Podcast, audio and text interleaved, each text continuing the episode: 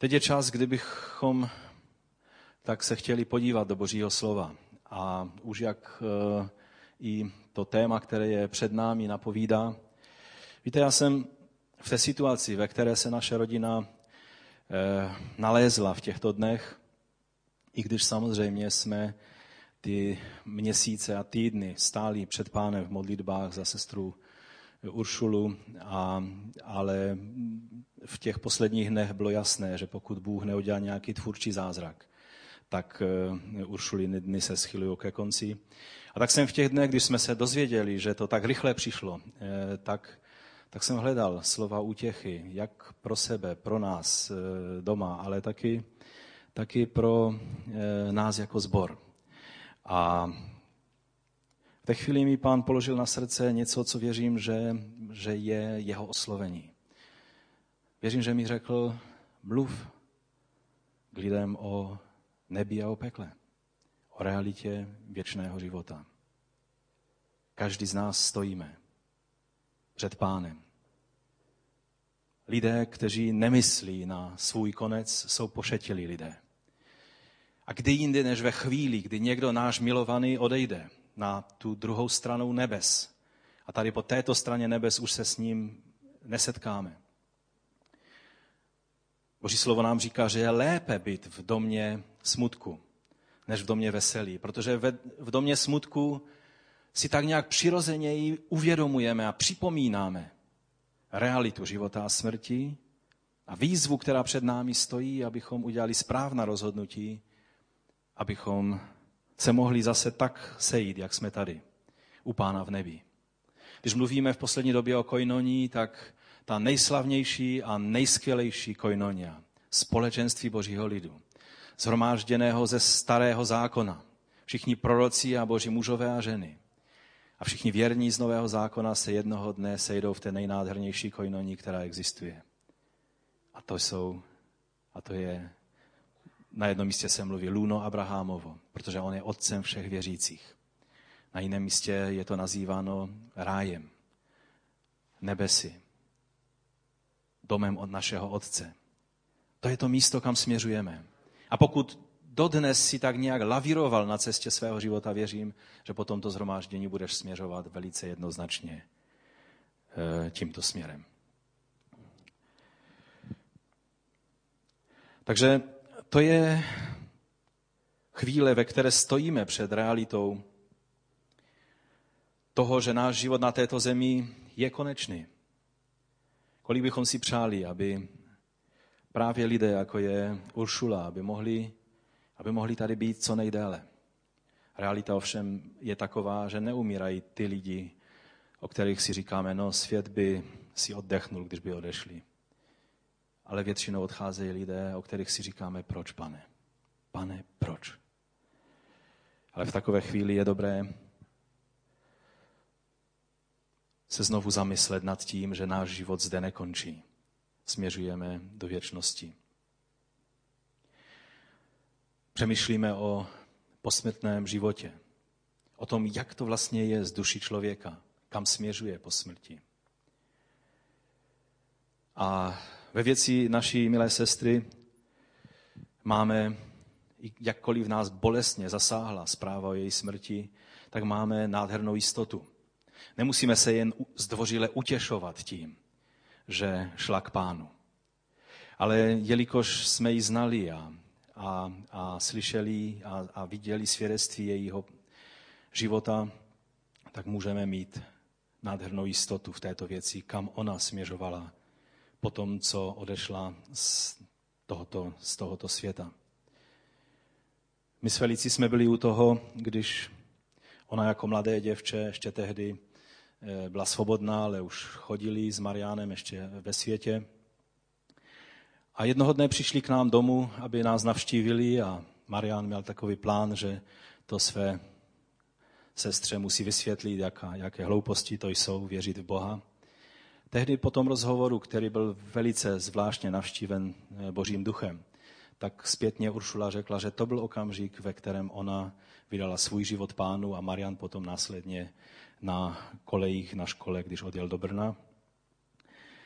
Víte, ona neprožila nějaké emocionální veliké, veliký prožitek, ale jednoduše se rozhodla svůj život svěřit, svěřit do božích rukou a, a od té doby byla člověkem pro mě osobně a, a pro ty určitě, kteří jsme ji znali velice blízko, tak byla obrovským povzbuzením ve víře.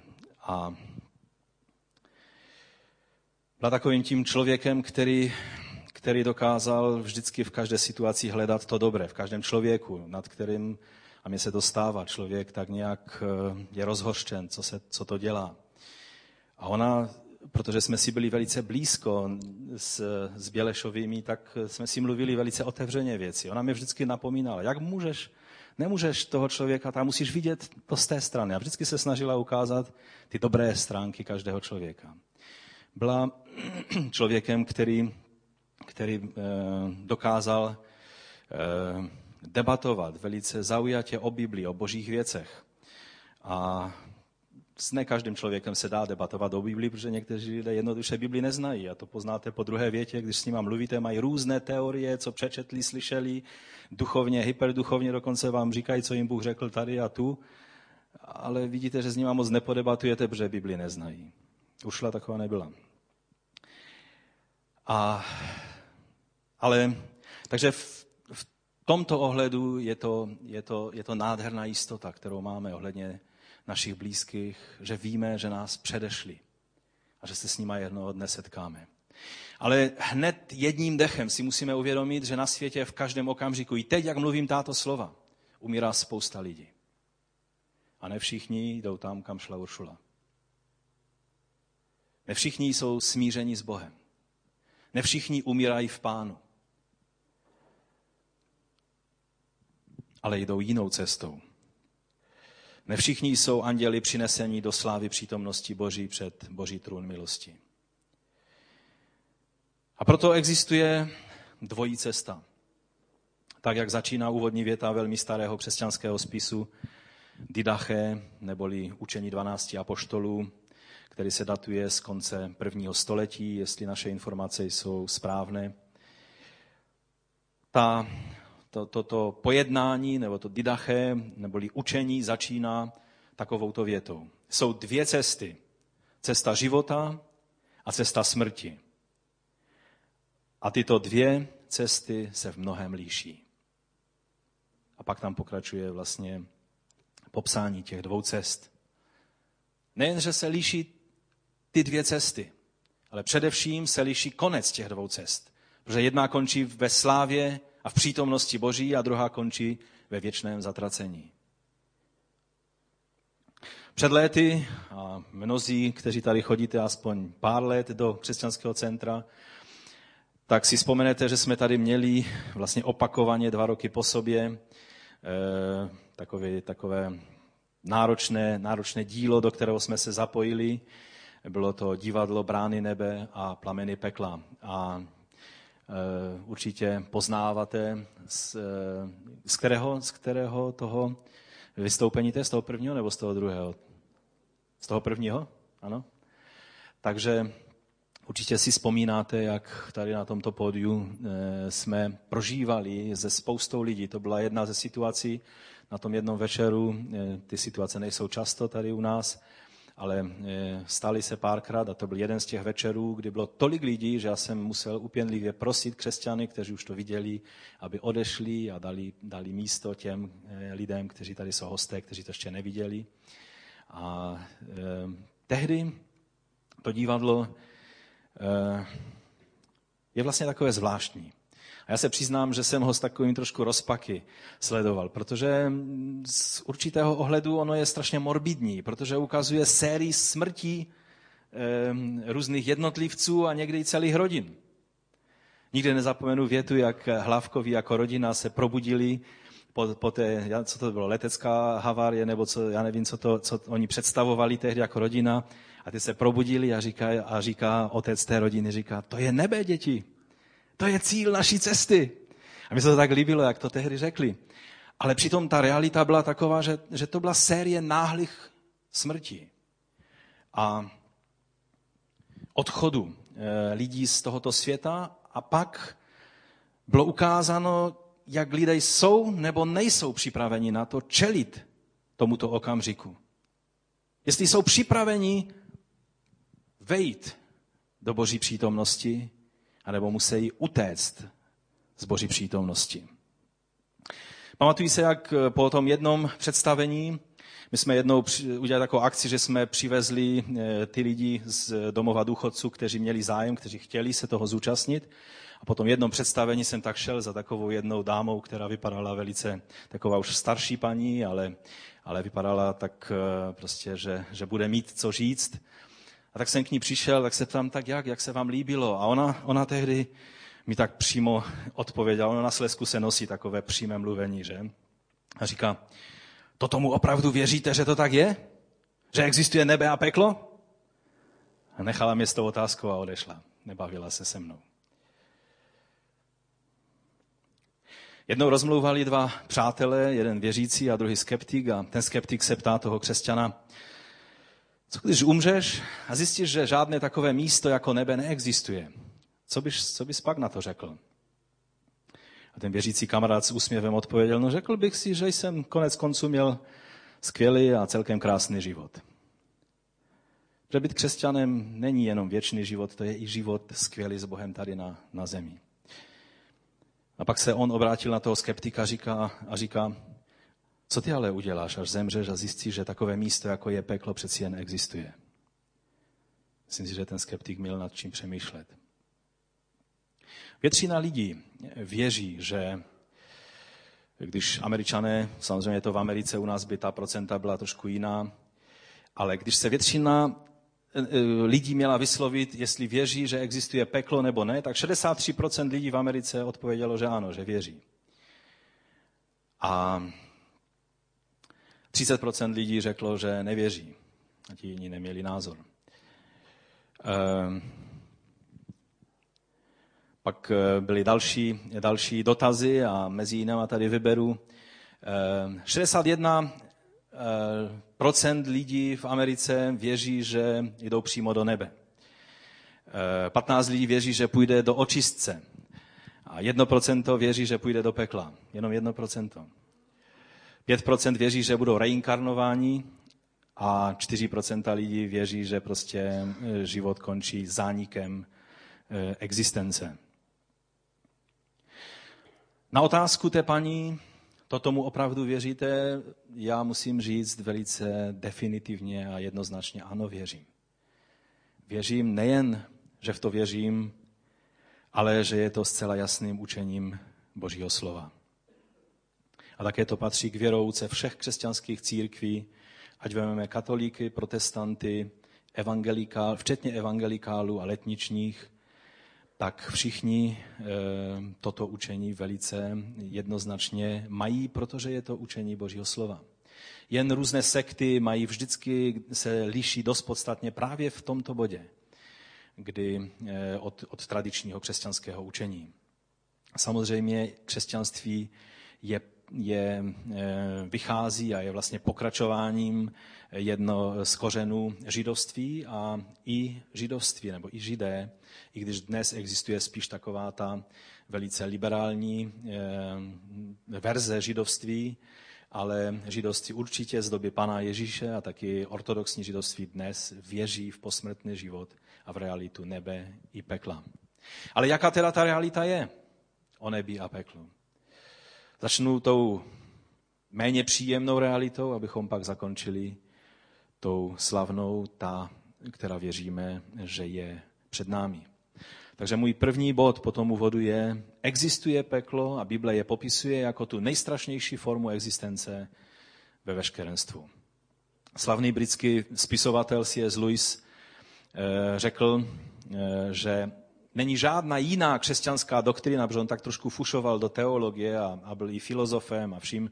Byl to dobrý přítel Tolkiena, kte, skrze kterého se vlastně obrátil. A je to jeden z nejvlivnějších spisovatelů určité doby a jeho, jeho vlastně rozhlasové takové eh, proslovy z doby války se staly legendární. A on říká, není žádná jiná křesťanská doktrína, kterou bych raději odstranil z Bible, než je učení o pekle pokud by to bylo v mé kompetenci, říká. Ovšem učení o pekle pokračuje, má plnou podporu písma i slov samotného pána. Vždy to byl názor křesťanstva a také to má podporu intelektuálního uvažování nebo, neboli rozumového zvážení věcí. E, někdy se cítím velice podobně jako C.S. Lewis. Když by bylo na mě, tak bych zrušil peklo, protože, protože je, to, je to velice zlověstné a hrozivé poselství, které ono nese. Ovšem o pekle nemluvíme, protože se nám líbí tento koncept, nebo že, že se nám líbí ta myšlenka že lidé budou zatracení. Vůbec se nám tato myšlenka nemusí líbit. Mluvíme o tom z toho důvodu, že je to pravda jasně ukázána v Bibli. 2. Korinským, 5. kapitola, 11. verš říká, že eh, říká, eh, přečtěte to někdo, protože já to, eh, mě se to tu celé. 11. verš, ano?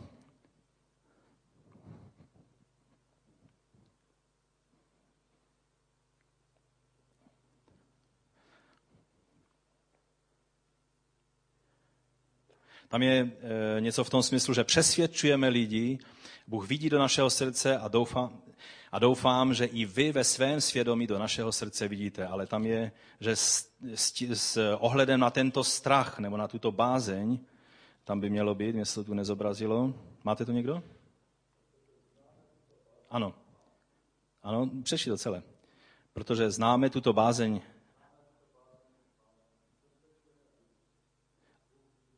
Ano, protože známe tuto, děkuji, tuto bázeň před pánem, proto přesvědčujeme lidi. Není to něco, co, co se nám líbí, co, co rádi vidíme, jak lidé se kroutí, když uslyší tuto zprávu, ale je to něco, co skutečně je věcí, kterou Bible eh, ukazuje jednoznačně a my máme povinnost vědomí si toho strachu neboli té, eh, této reality, tak máme povinnost eh, lidem o tom mluvit. Jak je možné, si říkáme, že milující Bůh, láskyplný nebeský Otec je schopen odsoudit své stvoření, které stvořil na věčné zatracení? Víte, peklo je důkazem toho, jak vážně Bůh bere naši svobodu se rozhodnout. Peklo je jednoduše místem bez Boha jsou různé představy a ve středověku byli lidé velice vynalézaví, aby popisovali různé představy pekla. Myslím si, že je to absolutně zbytečné, protože každá naše představa je velice limitována a tudíž je cítit na těch představách středověkých, jak jsou jednoduše středověké. Ale jednoznačně je, je eh, to místo, kde eh, Bůh se rozhodnul nebýt. On je všudy přítomný, ale Peklo je místo, kde on se stáhnul ze svojí přítomnosti. Cokoliv to znamená. A jakkoliv, eh, jakokoliv dopad to má.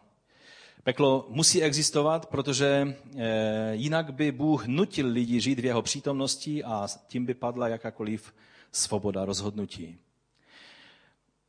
Člověk musí mít možnost říct Bohu ne a ne z důsledky svého rozhodnutí, pokud má být svobodnou bytostí.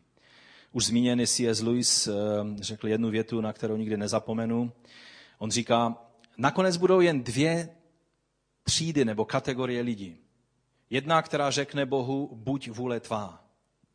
A druhá, které Bůh řekne, buď vůle tvá. Eh, kniha, která v naší církvi vyšla, Systematická teologie, eh, jejíž editorem je Stanley Horton, Eh, tak eh, mluví k této věci toto. Ačkoliv se lidé pochopitelně tohoto ohnivého jezera bojí, je vlastně Bohem míněno jako přátelské vůči lidstvu, to je jako konečná, eh, konečný likvidátor nejhorších a nejvyšších nepřátel lidstva.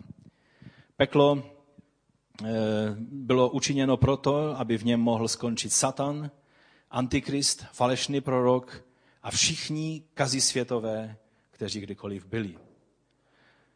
A tak než budeme ve svém srdci obvinovat Boha, Bože, jak můžeš eh, tak chladnokrevně posílat lidi do pekla, musíme si uvědomit eh, některé skutečnosti. Za prvé, pokud by neexistovalo peklo, tak eh, když to vezmeme do důsledku, pak by se a, a bereme v úvahu existenci hříchu a, a, a skaženosti, která se stala vstupem hříchu do veškerenstva, tak v konečném důsledku celý vesmír by se stal jedním velkým peklem. Pokud by neexistovalo místo nebo cokoliv, jak můžeme, jak můžeme eh, vyjádřit peklo, pak by v konečném důsledku se vše, co existuje, stalo jedním velkým peklem. A proto je dobré, že existuje peklo v tomto smyslu. A další věc, kterou je třeba si uvědomit, že strašlivá smrt, kterou Ježíš podstoupil, jen proto, aby ty a já nemusel do pekla, je dostatečným důkazem toho, že Bůh neposílá do pekla nikoho chladnokrevně. Že to nedělá chladnokrevně. Protože udělal všechno proto, aby tebe i mě zastavil před tímto kurzem života. Ze své strany udělal vše a na druhé straně nemůže popřít sám sebe. Nemůže svou existenci spojit s nákazou hříchu, protože by tím způsobil, že by se peklo, jak už jsem řekl, rozneslo do celého veškerenstva. A proto Bible říká, že peklo nebylo učiněno pro člověka. Matouš 25.41 je řečeno, potom řekne těm na levici, jděte ode mě, prokletí do věčného ohně, připraveného komu? Ďáblu a jeho andělům. A proto hřích je to, čím se člověk staví na stranu toho, kdo je na cestě do zatracení, a to je z ďábla. O něm je napsáno, že on hřeší od počátku. Hřích má zdroj v něm. A člověk tím, že se podvolí hříchu, tak vlastně se staví na jeho stranu. Když hřešíme a nečiníme pokání, sdílíme pak i ďáblův úděl, ať se nám to líbí nebo ne. Protože na jed hříchu, tak jak nás učí Boží slovo, eh, existuje jen jedna jediná protilátka, a to je Ježíšová krev. A ta musí být aplikována, pokud ne, pak není pomoci. K tomu bych ovšem řekl jednu poznámku, kterou tak nějak cítím, že i když možná se trošku budete mít pocit, že se do toho zamotáváme, ale, ale cítím, že bych měl říct jednu poznámku k této věci. Bůh je ten, který aplikuje tuto protilátku. Bůh je ten, který aplikuje tuto protilátku. Ne ty a já. On ví, kteří jsou jeho. Ano, všechno učení, které nám ukazuje o obrácení, o znovuzrození, o, o, o křtu, o, o přijetí Ducha Svatého, o, o vyznání hříchu, o pokání, to všechno je amen. Ale stále platí, že je to Bůh, který ví o tom, kdo je jeho, a ne ty a já.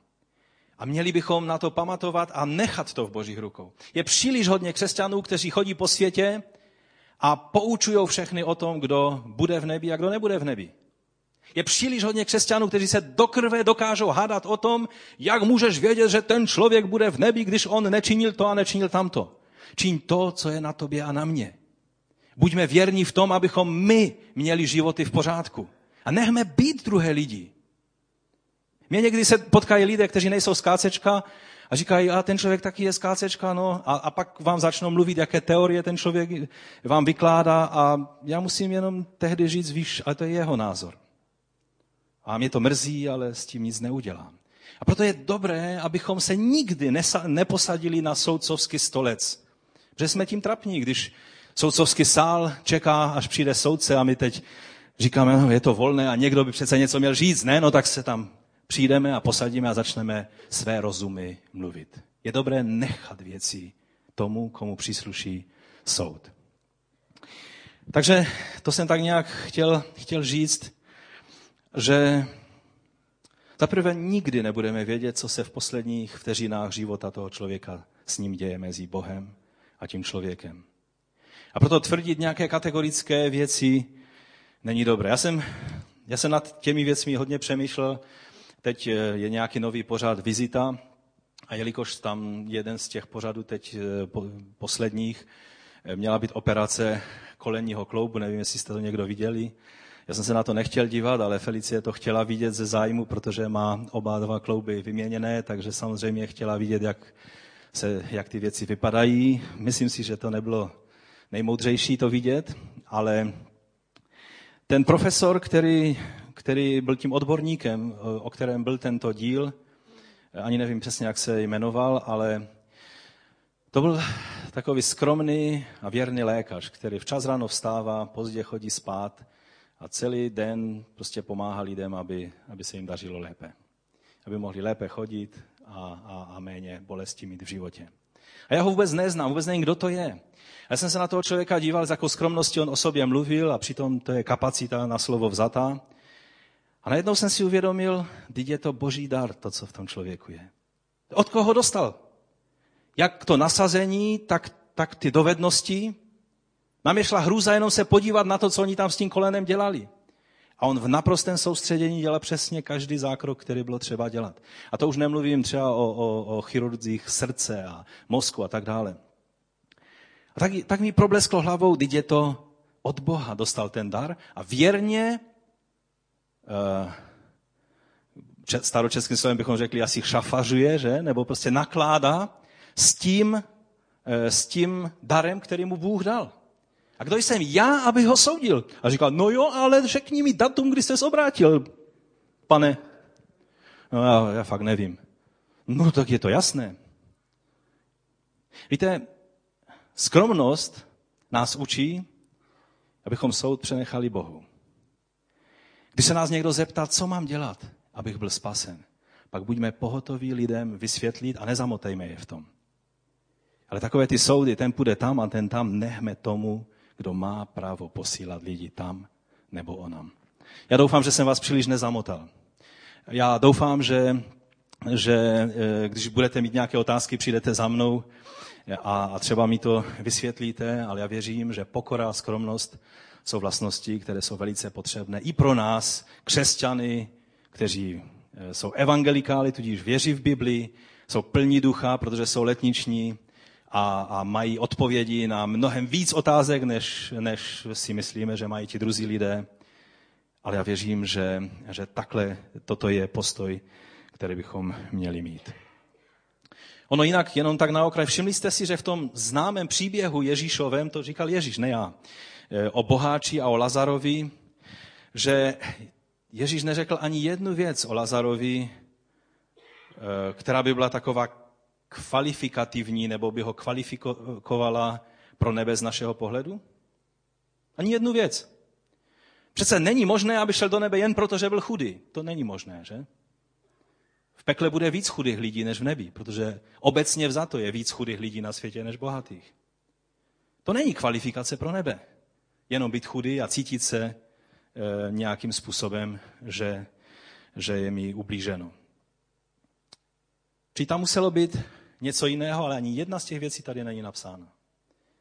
Jakoby nás Ježíš chtěl upozornit, že, že skutečně, když si myslíme, že máme věci poš, pro, eh, tak nějak uspořádány ve škatulce, Ježíš často ty škatulky tak nějak přehlíží.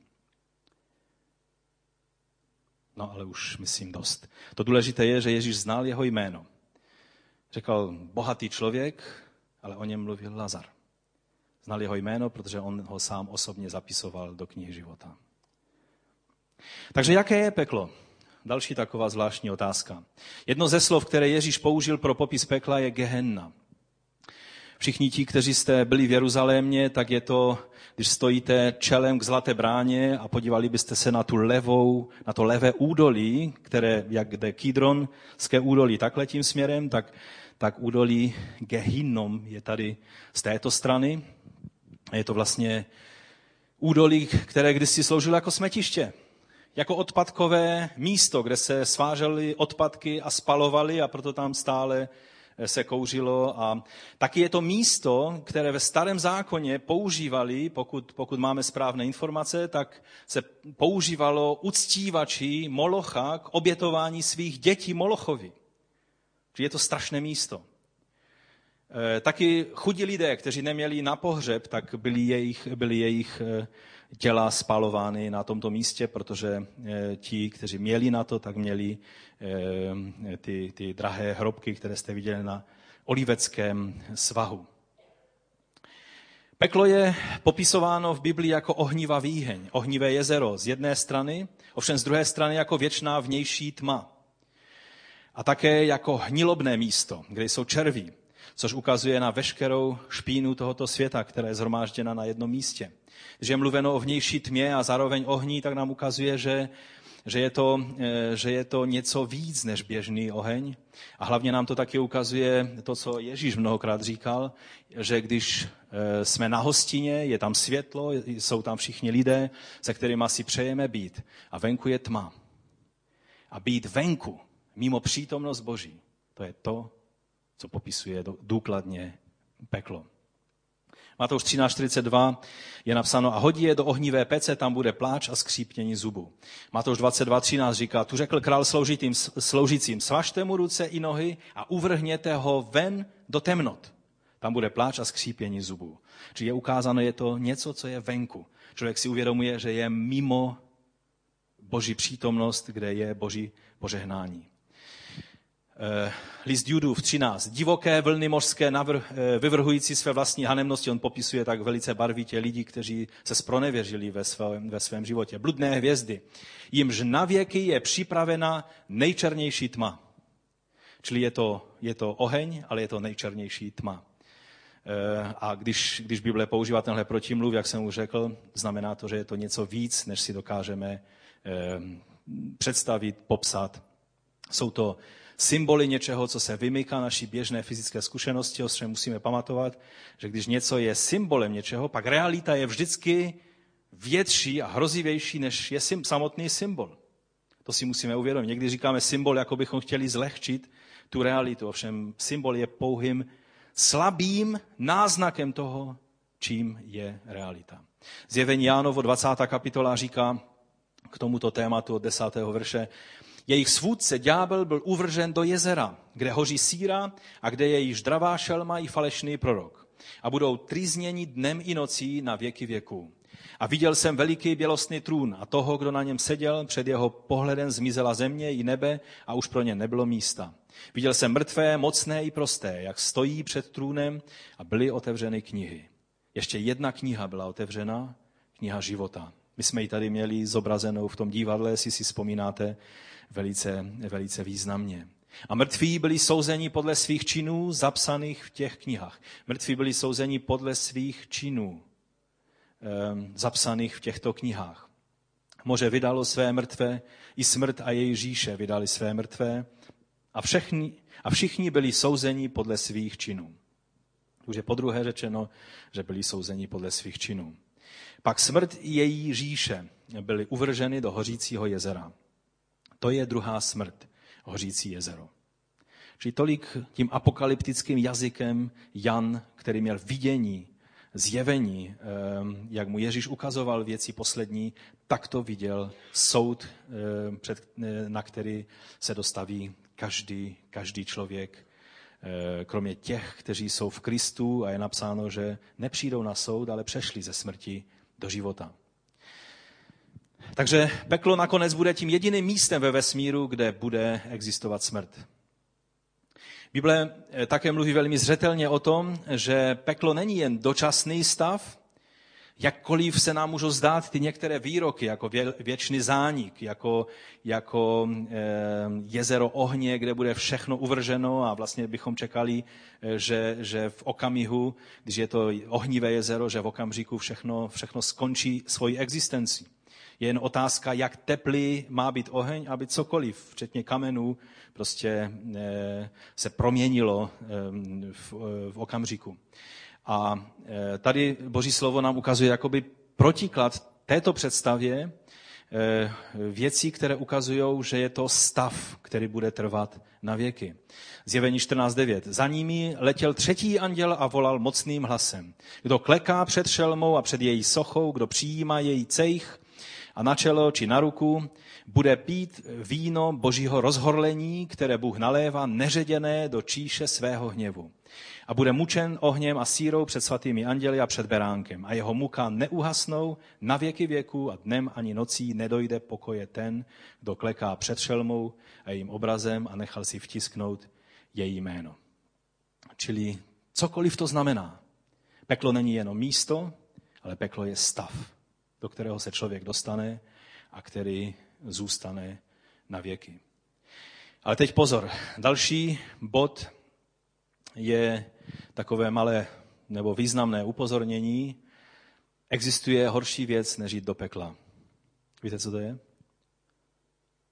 Existuje horší věc, než skončit v pekle. A to je tehdy, když tam nejdeme sami, ale když jsme svým životem pomohli někomu, že tam bude s námi. Věčná muka totiž mohou také znamenat věčné výčitky. Proč jsi mi to udělal? Proč jsi mi zatajil věci, o kterých jsi věděl? Spolehnul jsem se na tvé vysvětlení, že na těch věcech nezáleží. Jestli si vzpomínáte na to divadlo, někdo z vás, nevím přesně, kdo to byl, hrál roli otce a syna a, a, a nějakým způsobem ten otec ujišťoval toho syna. E, vzpomínáte si na jednu tu scénu? Nebyl jsi to ty, Tondo, náhodou? Mně se zdá, že, že tam byla taková scéna, která se mnou obrovským způsobem pohnula.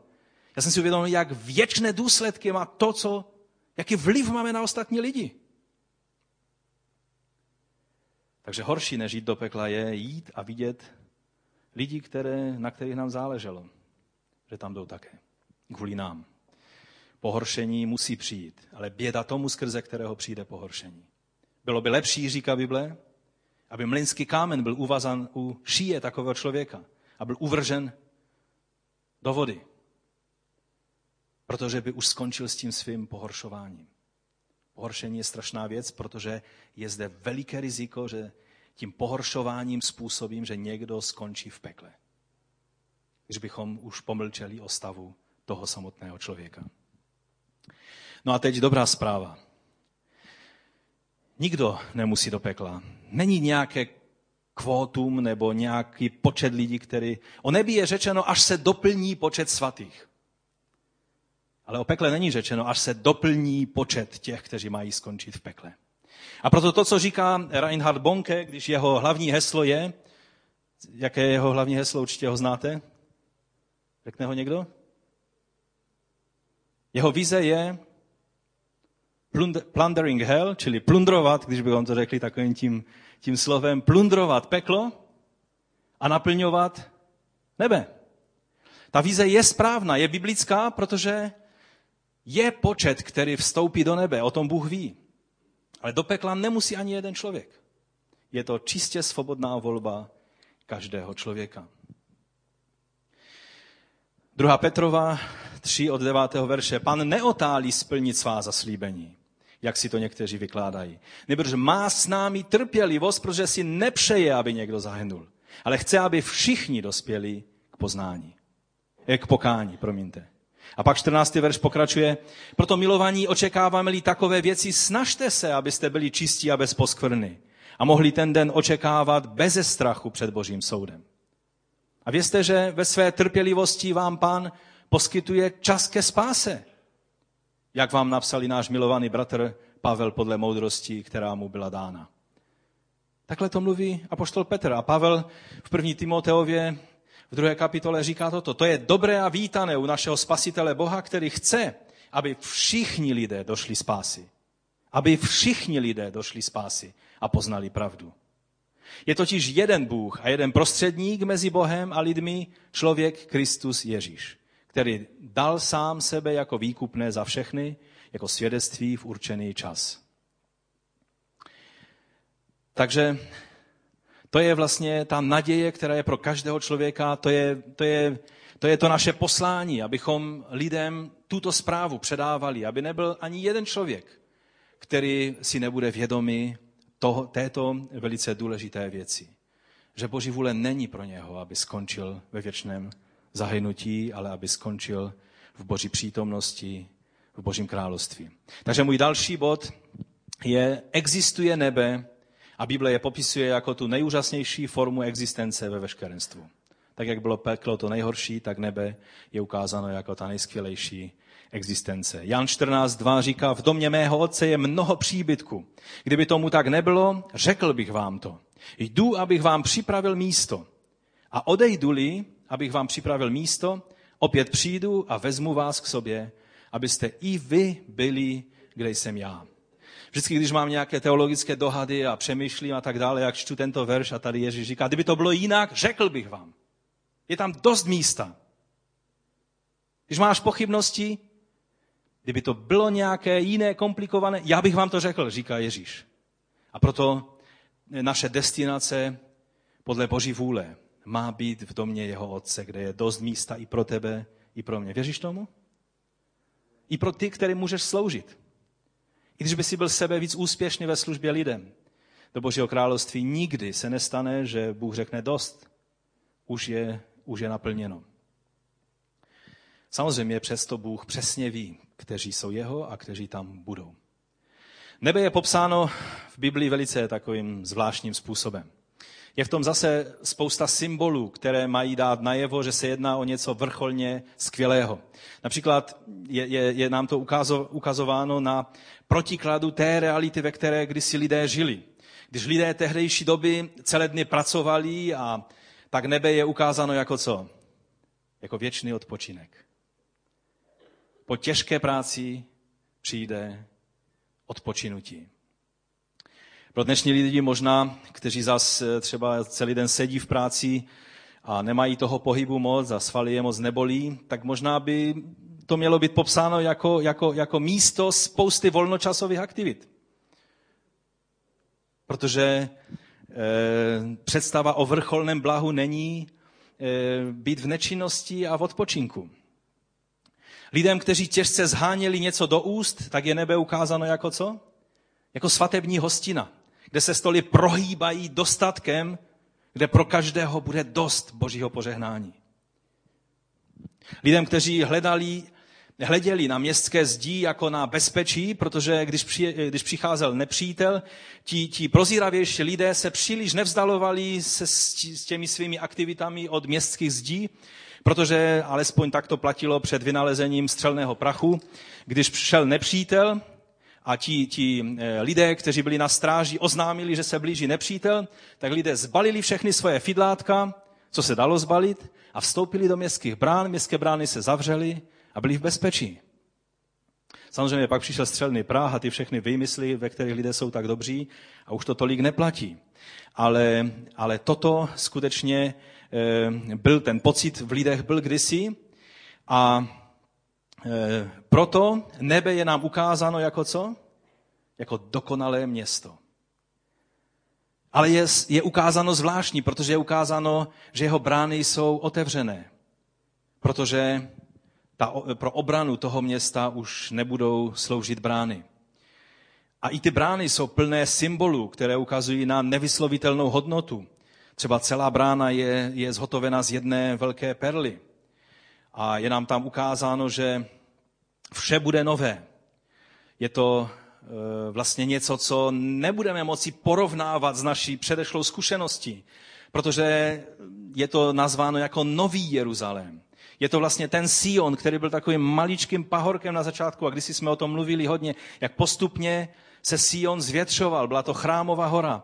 Postupně e, tak, až najednou vidíme se stupovat Nový Jeruzalém z nebe, který je popisován jako obrovská krychle obrovská, veliká, 2000 kilometrů v jednu stranu, všemi směry vlastně obrovské město, které se stupuje od Boha z nebe. A je to vlastně něco nového, něco, co nebudeme moci srovnávat se zkuš...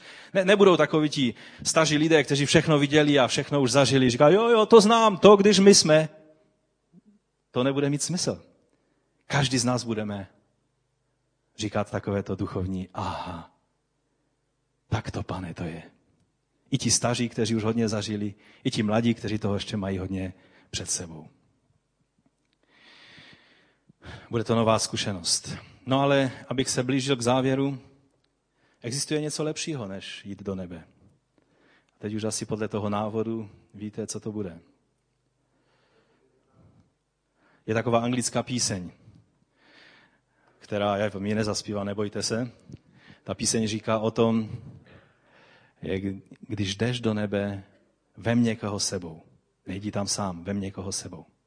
Když byste se to náhodou naučili někdy, tu píseň, to, je, to by bylo možná hezké. Když jdeš do nebe, nejdi tam sám. Vem někoho sebou. Čili to lepší, než, než jít do nebe, je nejít tam sám. Ale mít spoustu těch, kteří, kteří tam půjdou s tebou, protože jsi byl nástrojem, který jim k tomu pomohl. Když bychom všichni měli tuto zkušenost. Kež by každý jeden z nás měl někoho, kdo v nebi poběží a řekne, jo, já vím, máš rodinu, máš všechny známe, ale já chci být první, který tě přivítám, protože bez tebe bych tady nebyl. Myslíte si, že existuje větší radost? Ano, setkání s pánem bude něco, co prostě bude nádherné, úžasné. Ale hned potom si myslím, bude takováto zkušenost. Když přiběhne člověk a řekne, ty to nevíš, ale bez tebe bych já tady nebyl. A tehdy budeme, tehdy pícha už bude v pekle, takže se ti nepozvedne srdce. Tady na zemi mít takovou, tak, takovou slávu je trošku problematické, protože picha je velice vlezlá věc, to jste už určitě na to přišli. Lze být i pišný na svoji pokoru, že? Ale možná se nikdy nedozvíme, komu jsme pomohli, ale někdy, a já věřím, že to bude jedna z těch radostí nebe, najednou se nám oči otevřou a uvidíme tu celou nádheru toho, co Bůh skrze nás, omezené lidi, dokázal udělat. Víte, často si říkáme, no až přijdu do nebe, to bude nářez. Uvidím všechny chyby, které jsem udělal. Uvidím všechno, co jsem spackal v životě. Víte, když je pokání v našem životě, tak Bible nám ukazuje, že Bůh odstraní hříchy a ty naše pády od nás, jako je východ od západu. Oni se nesetkají. Takže možná to bude spíš tak, že v nebi Bůh si neřekne, tady mám seznam všech tvých um, chyb a hříchů a musíme si o tom promluvit. Ale možná, že to bude tak, že řekne, už se setkal tady s tímto bratrem, tady s touto sestrou. Oni mi celou dobu tady v nebi tvrdí, že se na tebe těší, protože ty jsi jim řekl něco, co pak ještě skrze tamten impuls a onen impuls a tamten impuls nakonec vyvrcholilo v tom, že svěřili svůj život do mých rukou a dnes jsou tady. Pane, pomoz nám, aby bylo co nejvíce takových lidí. Z života mých bratří a sester i z mého. Jednou jsem vám vyprávěl příběh o jednom bratrovi, který se jmenoval Genor z australského města Sydney, z Georgeovy ulice. Pamatujete si ještě na ten příklad? To byl bratr, který 40 let nedělal nic jiného, než potom, co byl námožníkem v australském námožnictvu, prožil takové velice silné, silný boží zásah do svého života. Tam byl jeden voják, kterému on dělal ze života peklo a, a to byl křesťan. A on to trpělivě snášel a pak mu vydával svědectví o pánu, až ten, ten námožník se zlomil ve svém takové té rebelii a vydal svůj život pánu. A protože si uvědomil, jak důležité bylo pro něho, aby někdo mu vydal svědectví o Kristu, tak celých 40 let nedělal nic jiného, měl takový malý obchůdek na Georgeově ulici v Sydney. A vždycky, když viděl, eh, on měl totiž takový plán před pánem, takový, takový závazek. Pane, pomoz mi, abych alespoň 10 lidem denně vydal svědectví o tobě. A tak si to dělal asi čárky, nebo já nevím, jak to počítal. Byl v tom takový, takový zajímavý, až zvláštní. A vždycky, když ještě měl ten kontingent nesplněný a viděl nějakého člověka jít, tak vyskočil z toho svého obchůdku, měl traktát v ruce a říkal, pane, jste spasen? Když to byl pán řekl, když to byla nějaká paní, tak, tak zase jinak. Eh, když byste dnes zemřel, víte o tom, jste si jist, že půjdete do nebe? A ten člověk většinou byl z toho úplně vedle. On říká, tady máte eh, něco na přečtení a, a nashledanou. A zase zalezl do toho svého obchůdku. Tak to dělal 40 let. Lidé se na něho dívali jak na podivína. A pak byl jeden pastor po 40 letech, který kudy přijel, tudy slyšel svědectví, eh, byl jsem ve světě, pil jsem, dělal jsem to, ono. A pak jsem šel jednou v Sydney a ten pastor už čekal, jaká ulice to bude. Po Georgeově ulici, no a on už věděl, co bude následovat. A vyskočil na mě takový malý chlapík a, a, a ptá se mě, pane, jste spasen? A kdybyste dnes zemřel, víte, že půjdete do nebe? No já jsem nevěděl. A ten jeden říká, celou dobu jsem čekal na letišti dlouhé hodiny, protože byly nějaké zmatky v dopravě a tu větu jsem slyšel furt dokola. Já jsem se jí ne, nemohl zbavit. No a pak, když přiletěl do Londýna, tak šel do sboru, aby mu lidé řekli, co teda má dělat, aby si ty věci srovnal v hlavě. No a to bylo jedno svědectví za druhým. Ten pastor pak to začal už vědomě zhromažďovat. Byly to tisíce lidí a když vezmeme i ty, kteří se skrze ty obrátili, kteří se obrátili přímým působením toho bratra Genora, tak výsledek někdo spočítal, že to je nějakých 146 tisíc lidí, kteří byli zasaženi jeho svědectvím. A on to všechno, ten baptistický pastor, zhromáždil a jednoho dne sloužil v Sydney a tak se ptá toho pastora, e, Georgeova ulice, je to tady někde u vás, že? Jo. A tam nezná, neznáte tam jednoho takového eh, bratra. A on říká, jo, kdo by neznal bratra Genora? A samozřejmě, ho znám. Ale on už teď je velice slabý a, a tohle už musel nechat, už to nedělá nějakou dobu. A pak říká, ten, ten bratr z Anglie e, chtěl, ať ho veme, tak jeli spolu do té Georgeovy ulice. Bratr Genor už na ně nevyskočil s tím traktátem, jestli, jestli mají jistotu spasení že už byl velice slabý a oni ho teď navštívili a on jim uvařil čaj a už byl tak slabý, že vlastně rozhléval ten čaj u toho, jak jim ho servíroval. A oni mu teď začali vyprávět to všechno, co zjistili.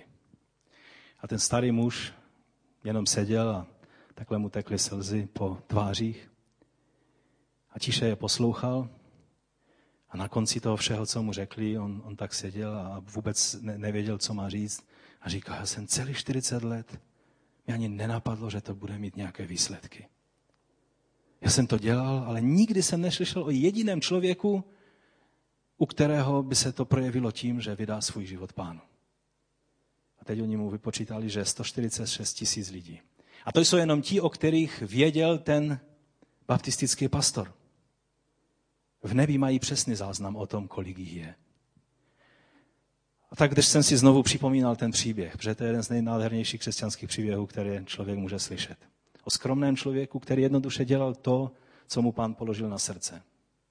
Bůh ví, jak přinést ovoce toho, aby ty a já, abychom nemuseli jít do nebe sami. Protože existuje něco lepšího, než se s odřenýma ušima dostat do nebe. A to je to, když tam půjdeme a bude tam zástup lidí, kteří nás tam buď budou čekat, anebo my budeme čekat je. Protože jsme byli božím nástrojem, abychom jim pomohli, aby se dostali do nebe. Postaňme k modlitbě.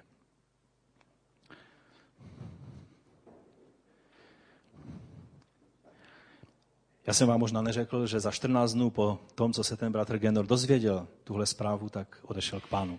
Zemřel. Klidně se mohlo stát, že by zemřel, aniž by se dozvěděl jednu jedinou zprávu z toho, co dělal. A v nebi by pak měl šok. A protože ten šok byl příliš velký, tak možná Bůh si řekl, já ho už na ten šok připravím. A proto mu tak poodhalil tu realitu toho, jak evangelium království je moci Boží ke spasení. A my jsme jednoduše těmi božími nástroji. A nemusíme, nemusíme jenom tak se modlit, pane, pomoz mi, abych nějak prošel životem a udržel nos nad hladinou těch všech problémů, kterými procházím. Ale můžeme prosit, pane, dej mi každý den někoho, kdo bude, bude moci být požehnán tebou. Možná nebudeš mít deset lidí, možná jednoho člověka denně. Ale buďme před pánem v té jednoduché víře, jak byl ten bratr Genor. Protože realita pekla a nebe je realitou života. A každý člověk někde skončí buď na jedné nebo na druhé straně. A my jsme těmi, kterým Bůh klade na srdce, abychom udělali to, že skutečně peklo bude, jak říká Bonke, vyplundrováno a nebe bude zaplněno lidmi. Kež by v nebi byla velká kojnoně, kež by tam bylo spousta lidí. Ale Ježíš klade otázku, najdu skutečně víru na zemi, až se vrátím? Existuje taky možnost, že lidé se odvratí zády. Nepřijmou, je to na nich. Ale ta nabídka Boží tady je. Pojďme se modlit. Pane, my tě prosíme, aby ty sám si i v té chvíli, kdy stojíme před tebou v takovém pokoře a taky bolesti z toho, že s naší sestrou Uršulkou se to stalo ne podle našich představ, ale podle tvého věčného rozhodnutí. Ty jsi moudřejší a ty máš právo rozhodnout, jak chceš. Pomoz nám, abychom prožili, pane, tuto věc tak, že se vydáme více do tvých rukou. Abychom vírou očekávali, že ty nás dovedeš vítězně až do konce abychom se všichni jednoho dne mohli sejít ve tvé slávě, ve tvé přítomnosti. Ale pane, prosíme tě ještě o jednu věc. Pomoz nám a dovol nám, abychom nepřišli do nebe sami. Ale aby byl veliký zástup těch, kteří nějakým způsobem skrze bratři a sestry a nás, každého jednoho, tady z křesťanského centra, byli ovlivněni tebou, tvým duchem k tomu, aby mohli vstoupit do slávy tvé přítomnosti. Pane, pomoz nám v naší zahleděnosti do nás samotných, do našich problémů. Pomoz nám, abychom byli tvými nástroji záchrany pro každého člověka. O to tě pokorně prosíme a klademe se do tvých rukou i v této chvíli. Amen. Amen. Ať vás pán požehná.